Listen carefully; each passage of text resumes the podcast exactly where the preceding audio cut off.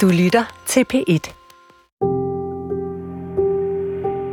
Hej, jeg hedder Anne Kær. Jeg har haft seks depressioner og ved, hvordan mørket ser ud indefra. Så er vi ligesom i gang. Men hvor der er et indefra, er der også et udefra. Og i den her serie vil du møde mennesker, der ved, hvordan det er at være uden for mørket. Jeg fik selv et lille glimt af det, da jeg spurgte min mor, hvordan hun har det, når jeg er deprimeret. Og du lukkede dig jo fuldstændig inde. Vi, vi snakkede slet ikke sammen. Det er virkelig det frygteligste, jeg har prøvet. At man så flere måneder, hvor faktisk kun var i kontakt, når vi spillede Word Feud og lagde sådan et ord og var et øh, svært at, at se på, så, når man er mor, ikke? Mm. Og se på, at man har et barn, der lider sådan, og man slet ikke kan gøre noget. Det er første og eneste gang, vi har talt om mine depressioner, og derfor har jeg tænkt meget på det, min mor sagde. På, at det ikke bare er hårdt at være angst eller deprimeret, men også at stå på sidelinjen. At se et menneske, man elsker, forsvinde ind i sig selv. At prøve at jage en andens mørke væk. Gennem årene har jeg fået et større og større behov for at forstå, hvordan andre har oplevet det. Hvordan de har overkommet det at stå klar døgnet rundt, fordi deres nære og kære er ramt af et mørke. Fire mennesker har sagt ja til at fortælle, hvad det har betydet for dem at være pårørende til en psykisk syg. Fire mennesker med forskellige relationer at fortælle ud fra. Vinden, ægtefælden, søsteren og barnet. Godt to millioner danskere oplever, at de er tæt på et menneske, som er ramt af psykisk sygdom. En af dem er anne Sofie Lunding Sørensen. Det er utroligt, man kan faktisk ikke høre trafikken. Nej, på den måde er det rigtig, en rigtig god beliggenhed, for ja. det er jo meget, meget tæt på, på ja. alting. Ikke? Og jeg har inviteret mig selv på kaffe i hendes hjem. anne Sofies far var bipolar, men det var der ingen, der fortalte hende. Der blev heller ikke talt om den ulykke, der senere ramte familien. Det her program, det første af fire, handler om, hvor store konsekvenser det kan få, når voksne til de bedste mening vælger ikke at tale med børn om psykisk sygdom. Vi skal tale om det, og jeg tror på, at det bliver nemmere, jo flere historier vi deler med hinanden. Det her er serien Mørkets Døgnvagter. Jeg tror, jeg prøver at sætte en Billy Holiday-plade på. Så skal vi prøve at høre, hvordan det, hører, hvordan det lyder. Mm. Ja, jeg ved ikke rigtigt, hvad det er. Vi prøver bare at lytte her en gang. Skal jeg se, om jeg kan finde ud af det her. Skal jeg lige tænde her. Anne-Sophie Lunding Sørensen er forfatter. Hun har skrevet flere bøger, blandt andet Elvira-trilogien. Den seneste hedder Sanatoriet og foregår på et psykiatrisk hospital.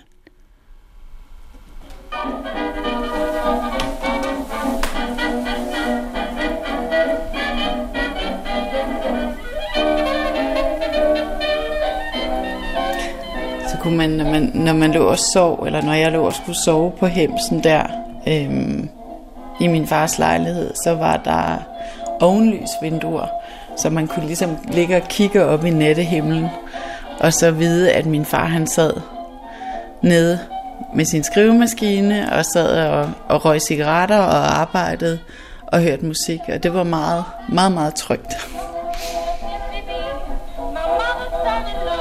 Vi sætter os ved spisebordet i den lyse lejlighed. Vi får kaffe og vand. På bordet er der blomster. Der står også en køkkenrulle, og det er godt. Den får vi brug for. Da anne Sofie var 12, begik hendes far selvmord. Hun vidste ikke, at faren havde en bipolar lidelse, og at han blev kastet fra højt til lavt og tilbage igen. Når han var oppe, arbejdede han fantastisk. Den sidste gang han var nede, tog han sit eget liv. Altså, jeg vidste jo, at min far var den smukkeste og klogeste og fineste mand i verden. Det vidste jeg. men jeg vidste ikke, at han var syg. Det vidste jeg faktisk ikke.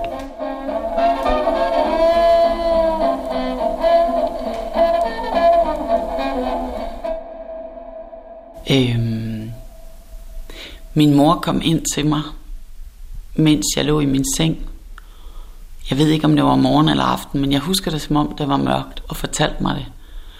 Og inden da havde hun øh, opført sig mærkeligt. Altså hun havde sat noget meget højt musik på. Hun havde sat, øh, øh, hvad hedder de, Simon Garfunkel, nogle gamle, gamle singler på. Mrs. Robinson eller, eller noget af den stil. Jeg er ikke helt sikker på det. Men jeg tror, det var nogle singler, hun havde fået af min far, da de var helt unge, eller de havde spillet sammen. Og så ringede hun til min farmor og farfar og til sine egne forældre. Eller også, det var nok min farmor og farfar, der ringede til hende og fortalte det. Og så kom min mormor og morfar meget hurtigt, og så kom hun ind og fortalte mig det der i mørket på mit værelse. Det blev ved med at være omgivet af et mørke. Min far stod i mange, mange år. Øh, og i en fornemmelse af, ikke bare en fornemmelse, men også en realitet af, at det var ikke noget, vi snakkede om. Dengang troede man jo ligesom også, det var bedre bare ikke at snakke om det. Og især havde man sådan en idé om, at børn skulle skånes. Der var heller ikke nogen, der snakkede om det øh, i min skole for eksempel. Altså det var bare ligesom, han forsvandt bare, og så blev der ikke talt mere om ham. Og jeg fik heller ikke øh, lov til at komme med til hans begravelse, eller hen og se hans lejlighed. Øhm, han var væk, han var forsvundet. Der blev stille. anne Sofies far døde, og så blev der stille. Det var svært at sætte ord på en sorg, der var så ny, dyb og splindret. Isen var usikker. anne Sofie var 12. Hendes mor var også ramt af mørk sorg, manglede overskud til ord, og mødte anne Sofie med tavshed. I 70'erne talte man jo slet ikke med børn om sådan nogle ting. Min egen far fløj også pludselig væk. Fra den ene dag til den anden blæste han ud af mit liv og ud af al samtale. Mine forældre blev skilt, men det var der ikke nogen, der fortalte mig, og jeg turde ikke spørge, hvor min far var. Jeg var fem år, og jeg troede, han var død. Måske blev tavsheden valgt for at skåne mig, men det virkede helt omvendt. Det var alt for mærkeligt at have haft en far, der pludselig ikke fandtes mere. Det var faktisk lidt uhyggeligt, og måske var det bare noget, jeg havde drømt. Jeg tror, det var meget typisk for tiden. Sådan en slags sovjetisk udradering af mennesker, og så taler vi ikke mere om det. Med tiden fik jeg selv en kandidatgrad i tavshed. Da rækken af depressioner begyndte at rulle ind i mit liv, lukkede jeg mailen ned og slukkede telefonen. Det var så meget lettere at lugte inde, end at tale om det. For jeg var helt sikker på, at mine pårørende ikke kunne bære det. Så ville de jo også blive kede af det, og så ville der være alt for mange huller, der skulle lappes, for en, der ikke engang havde overskud til at vippe patienterne. Så tavsheden var en del af familiearven. Da jeg lavede serien Ramt af mørket for nogle år siden, spurgte jeg Paul Hvidebæk, der er professor og overlæge ved Psykiatrisk Center Glostrup, og forsker i behandling af depression, hvad der er bedst at gøre, når der er børn omkring den syge. Altså min erfaring er, at det er meget vigtigt at tale om sådan nogle ting, øh, og specielt hvis, der, hvis det involverer børn, fordi børn vil meget hurtigt få, øh, altså de kan selvfølgelig mærke, at der er noget galt, det mærker de lynhurtigt, og så vil de meget hurtigt få den tanke, at det er dem, der er skyld i misæren, eller det mor kan ikke lide mig mere, eller mm. sådan et eller andet. Så det er meget vigtigt at være åben om det og tale om det, og, fordi så kan børn sagtens forstå, at mor eller far har det ikke så godt lige for tiden og skal have ro i sit hoved en gang imellem. Måske var det for at beskytte hende, at ingen snakkede med barnet anne Sofie om, at hendes far var psykisk syg, og derfor træffede det valg, han gjorde. Det er jo enormt svært at vide, om jeg ville være anderledes, og hvordan jeg ville være anderledes, og hvordan mit liv ville have formet sig anderledes, hvis min far ikke havde taget sit eget liv, da jeg var 12. Men det kan jeg jo kun gisne om. Jeg ved i hvert fald, at, at det har betydet noget for, hvad for et menneske jeg er, og hvordan jeg ser verden. Altså, der har ligesom været to poler i det, og den ene har været, at jeg jo har ønsket at åbne for de her ting, og være åben omkring det, fordi især det her med ikke at tale om det, tror jeg, har været noget af det mest ødelæggende for mig og for min familie. Øh, og på den anden side, så har jeg også haft en stedighed i mig, og sådan en vilje til at overleve, kan du sige, som har gjort, at jeg ikke har haft lyst til, at det skulle være hele min historie, og at det ikke skulle præge mig alt for meget.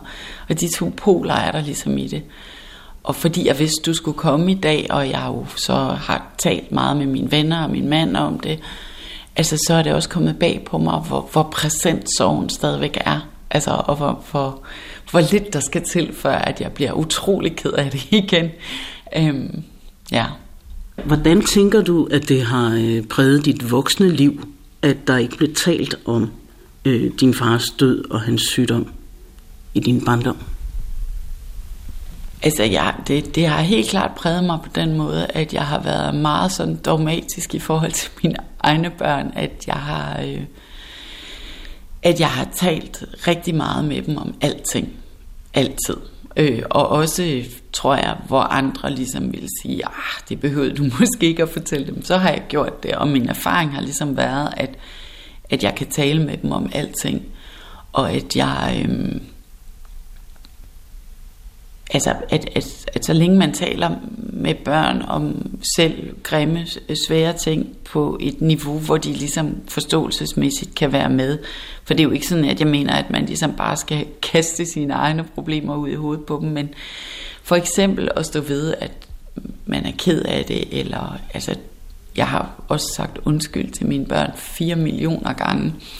Øhm, hvis, hvis, især hvis jeg har haft den der reaktion, som, som jeg selv kan huske var enormt hård fra min egen barndom, hvor der sådan blev lukket af, og, og hvor man i virkeligheden, øh, det kan jeg se, det er sådan et reaktionsmønster, jeg har, som, som jeg tror min mor også havde i de år, som er, at øh, når man bliver ked af det, så er man så bange for at blive ked af det, at man virker vred og afvisende over for ens omgivelser, og det er jo sådan en beskyttelse af en selv, fordi man tænker, hvis jeg bliver ked af det nu, så øh, kan jeg aldrig holde op med at være ked af det igen, og så kan jeg ikke handle, så kan jeg ikke passe på børnene, så kan jeg ikke sørge for huslejen, så kan jeg ikke, altså den der idé om, at ens sorg vil ligesom udløse et fuldkommen kaos, og, og at man giver helt slip på sig selv, så i stedet for så holder man ligesom på det hele, og så kommer man til at lukke af for nogle ting i sig selv, og så kommer man til at være fremstå hård. Øhm, og når jeg har gjort det over for mine børn, eller bare du ved hvad, for sur og dum en forælder, så har jeg altid sagt meget undskyld til dem. Også helt patetisk indimellem, tror jeg. Øhm, men det har været så vigtigt for mig, at, øh, at de skulle vide, at de var ligeværdige. Er der nogen af dem, du kan huske? Altså sangene? Ja. Mm, ja, men så er det nok mere måske... Så er vi nok mere ude i noget, sådan noget 60'er Beatles, eller hvad, tror jeg. Øhm, mm-hmm. øhm, altså det min, min far og jeg hørte rigtig meget sammen, det var faktisk Beatles. Og det er faktisk også de plader, jeg er begyndt at høre med mine børn igen. Det er faktisk gamle Beatles-plader. Og det er ret sket. Altså, vi snakkede meget om Beatles. Hvem der var ens yndlingsbeatle og sådan noget. Og da John Lennon blev skudt, der sendte min far et postkort til mig. At han sendte mange breve og postkort, som jeg også stadigvæk selvfølgelig har. Øhm, egentlig meget øhm, betegnende for vores forhold, at, at vi havde sådan en, en fortrolighed. Og min fars yndlingsbil, det var Paul McCartney. Og derfor var det også min yndlingsbil i mange år. Men jeg tror, at efter jeg er blevet voksen, så er det nok alligevel mere John Lennon, der er min yndlingsbeatle.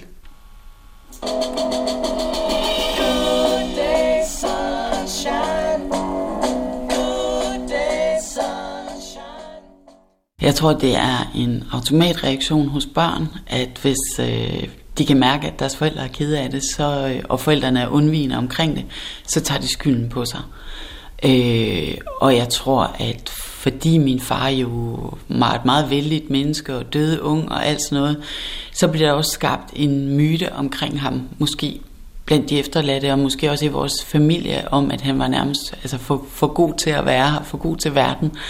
Og jeg følte mig ikke for god. Altså, så jeg tror også, der er en skyld forbundet med simpelthen at overleve. Altså, Ligesom, øh, du ved, det er selvfølgelig en helt anden liga, men, men øh, jøder, som overlevede holocaust og undslap, følte skyld alene over at overleve. Og sådan en skyld har der også været i mit liv. Altså en, en skyld over øh, at overleve min far, og om det ikke burde være min far, der burde have levet videre i stedet for mig. Øhm, også, også fordi helt konkret, at jeg tror, min farmor for eksempel var ret overbevist om, at, at det var en rigtig dårlig idé, at min far var blevet far, fordi det tror jeg, hun ikke mente, han kunne holde til. Øhm, så på den måde var det også en konkret skyld. Hvordan har den skyldfølelse præget dit liv? Mm. Men altså de første mange, mange år efter min far var død, der talte jeg ikke med nogen om det overhovedet. Altså, de, de børn, jeg gik i klasse med, vidste ikke, hvad min far var død af. Jeg fortalte det ikke til nogen venner, jeg sagde det ikke til nogen. Og, og det var fordi, at jeg var sikker på, dels var det, synes jeg, det var meget skamfuldt, og dels så var jeg sikker på, at, øh, at de med det samme ville tænke, at det var min skyld, han var død. Øh, så derfor sagde jeg ikke til, til nogen. Øh, og det var faktisk først, jeg tror, så småt jeg begyndte at fortælle nogen om det sådan lidt prøvende, øh, måske da jeg var en 15-16 år. Øh, og fandt jo ud af, at der var ingen, der reagerede med at sige, at det var min skyld, min far var død. Altså tværtimod, så synes folk jo, det var synd for mig. Og, men så jeg gik med de der følelser øh, af skyld og skam og, og kolossal sorg jo også inde i mig i, i mange, mange år, uden at dele dem med nogen. Og så da jeg var 20-21 år, så begyndte jeg øh, at gå hos en psykolog i en periode. Øh, og der begyndte jeg så at være mere åben omkring det og tale med folk om det. Og, og det kom meget bag på mig, kan jeg huske, at den der psykolog, altså jeg havde altid, det var første gang jeg prøvede at gå til psykolog, jeg havde sådan en idé om, at en psykolog var sådan en, en uvildig faglig person, som ikke ville blive påvirket af det, man sagde. Men min psykolog græd med mig. Altså hun sad altid med tårer i øjnene. Øh, og det bliver enormt sådan... Øh, altså det bliver jeg faktisk egentlig glad for, at det her øh, faglige, uvildige menneske, hun faktisk blev berørt af min historie. Og hver gang jeg gik til den psykolog, så havde jeg, jeg havde fuld makeup på, fordi jeg besluttede mig for, hver gang jeg skal ikke græde i dag. Og jeg græd og græd og græd. Øh, og det var jo også fordi, at da jeg var barn, så troede jeg, at hvis jeg først åbnede for sorgen for min far, hvis jeg først begyndte at græde over det, så ville jeg aldrig kunne holde op igen. Men der er jo, har jeg læst mig til siden, simpelthen en fysisk grænse for, og den er jo et relativt øh, lille, hvor længe man kan græde, for det er ret, en ret krævende kropsfunktion, i hvert fald sådan noget hulke, ikke? Så det kan man slet ikke gøre så længe. øhm. Følelsen af skam og skyld er helt gratis, og den blomstrer lige fint hos den pårørende som hos den syge. Jeg følte skyld, fordi jeg lukkede min familie ude, var bag en mur i fire måneder. Jeg prøvede at holde sammen på mig selv og magtede ikke omsorg, for det ville jo starte en endeløs gråd. Så jeg lukkede bare hoveddøren og så ingen i flere måneder. Jeg ved, at det gjorde ondt på min mor. Jeg kunne godt have tænkt mig, at man kunne have givet et knus, eller nogle gange kan det jo godt lige hjælpe lidt. For du vil jo trukket helt ind i dig selv. Mm. Fuldstændig ja. snegl i hus. Så flere måneder, hvor vi faktisk kun var i kontakt, når vi spillede Word Feud og lagde sådan et ord og måske skrev øh, øv. Jeg har ikke nogen vokaler. Ja. ja. det var... Ja. Det er ensomt at tage skylden på sig, og det er en del af sygdommen. At lade selvbebrejdelse flytte ind og føle sig skyldig i at have tiltusket sig en depression og dermed gjort sin nærmeste ulykkelige. Jeg tror ikke, mine egne pårørende følte sig skyldige, men jeg ved, at min mor er til tænkte, om noget var gået galt i min barndom, når jeg igen kravlede ned i en sæk og lod som om den var helt usynlig. Sorg og skyld forsvinder ikke af sig selv. Det er som en fedtplet, der sidder lige midt på trøjen, så man rigtig kan skamme sig over den. Man er nødt til at få nogen til at hjælpe med at vaske det væk. Det fik anne Sofie også, for i lang tid troede hun, at det var hendes skyld, at far var død. Den har da fulgt mig, og sorgen over min far har også fulgt mig, og, og angsten for, at, øh, at jeg selv skulle udvikle en sindslidelse ligesom ham, og senere i mit liv, at mine børn skulle gøre det. Hvad med følelsen af skyld er den også, altså følges den med sorgen, eller fik du den væk, da du begyndte at gå til psykolog? Øh, nej, altså jeg tror, jeg gik mange år senere hos en anden psykolog. Altså mange, mange, mange år senere. Og hun sagde til mig, altså man kan ikke, man kan ikke helbrede ting på den måde. Altså de ting, der er udfordringer for dig, som kan være noget omkring øh, skyld for eksempel, de vil altid være udfordringer for dig. De vil, de vil ligesom blive ved med at problemat, være problematiske for dig og svære for dig. Du kan måske blive bedre til at genkende de problemer og problematikker og udfordringer, når de opstår. Og du kan måske være bedre til at hjælpe dig selv til at komme igennem dem alene, måske ved bare at sige, okay, det er det her, det har jeg prøvet før. Det er virkelig, virkelig ubehageligt lige nu, men jeg skal nok overleve det, og det, og det bliver anderledes på den anden, den anden side. Og, og det er jo også det, man kan, når man i øvrigt er, er psykisk syg, eller er psykisk rask. Freudian slip der. Jeg er ikke psykisk syg, men når man er nogenlunde rask øh, og velafbalanceret, så ved man jo også, at man kan bruge sin fornuft til at fortælle sig selv, det bliver bedre igen. Jeg har prøvet det her før. I modsætning til min far, tror jeg, som, som jo ikke kunne se andre udveje end, end at tage sit eget liv, fordi at det blev så mørkt og sort for ham. Ikke? Og han formentlig troede, at verden ville være et bedre sted uden ham, og at, og at jeg og min bror ville få det bedre uden ham, hvad jeg synes er så forfærdeligt at tænke på. Men det tror jeg, at han har tænkt. Øhm, og det er der også en sær trøst i. Hvad gjorde det ved din, altså din skyldfølelse, at din mor ikke magtede at tale øh, med dig om det? Jamen, jeg tror, det gjorde min skyldfølelse meget, meget stor, fordi jeg havde jo en masse spørgsmål. Um, og de spørgsmål gjorde hende ked af det. Og øh, jeg tror, at når man... jeg tror, når man som voksen har den her idé om, at man skal, og det skulle hun jo også helt konkret, at holde sammen på sig selv og overleve. Hun skulle tjene nogle penge, hun skulle sørge for det hele. Hun er jo lige pludselig blevet helt alene med min bror og jeg, selvom de var skilt for inden.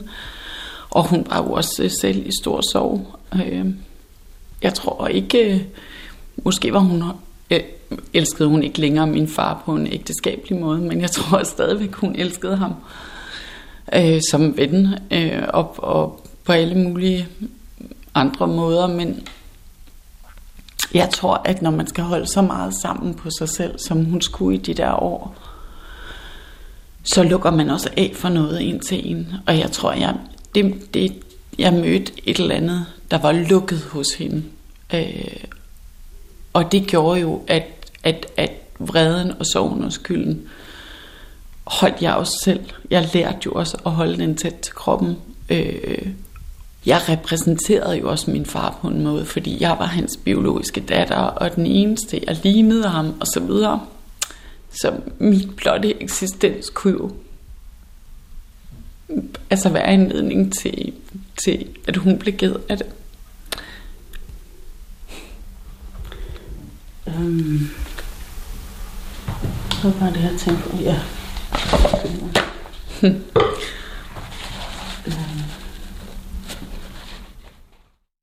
Jeg tror, det hjælper de fleste at gøre mørket synligt for andre. Jo flere, der ved noget om det, jo nemmere bliver det for alle at tale om, og tale med børn, som ellers nemt kommer til at stå i det forvirrede hjørne og selv digte en historie, der giver mening. Sådan som anne Sofie oplevede det. De mentale hudafskrabninger, hun fik som barn, har betydet, at den voksne anne Sofie Lunding Sørensen har gjort det til et dogme at være helt tydelig over for sine egne børn og at tale med dem om alt. Ja, det har jeg. Men det er jo også et hul, der kræver, at man tør vise noget sårbarhed til sine børn. Øhm, og, og, men, men det er der jo heldigvis også, kan man sige, en fortrolighed i, og en, altså, jeg, øh, hvad hedder det, øh, jeg fandt et billede frem af min far, fordi du skulle komme i dag. Øh, og så stod jeg med det ude i køkkenet, og og, og græd lidt. Øh, og så kom min datter bare hen og så det der billede af min far, og hun er 17, min datter. Så gav hun bare, bare en krammer og et kys på kinden og smilede til mig, og så skyndte hun sig videre. Altså fuldstændig ubekymret for mig, men gav mig et kram, ikke?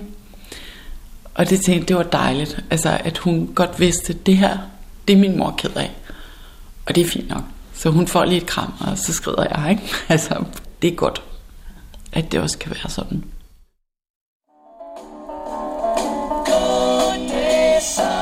Men det er meget, det er meget skægt. Jeg tænker på det nu, at det er en af de måder, jeg kan tænke på min far og mindes min far, som, som faktisk ikke er sørgeligt, men som altså er et, et,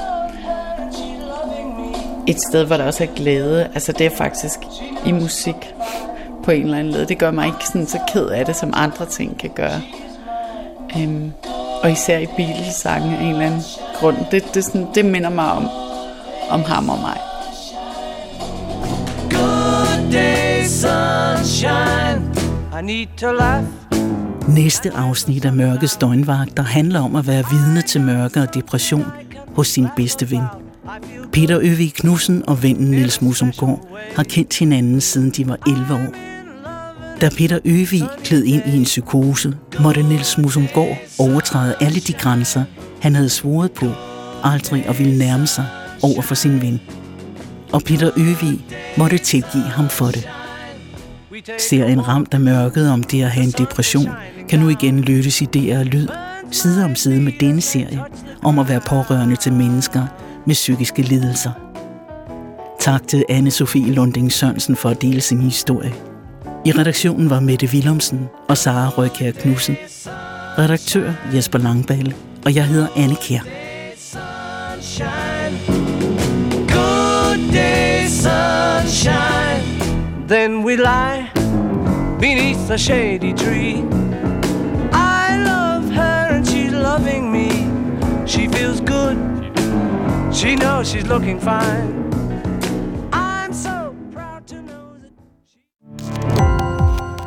Gå på opdagelse i alle DR's podcast og radioprogrammer. I appen DR Lyd.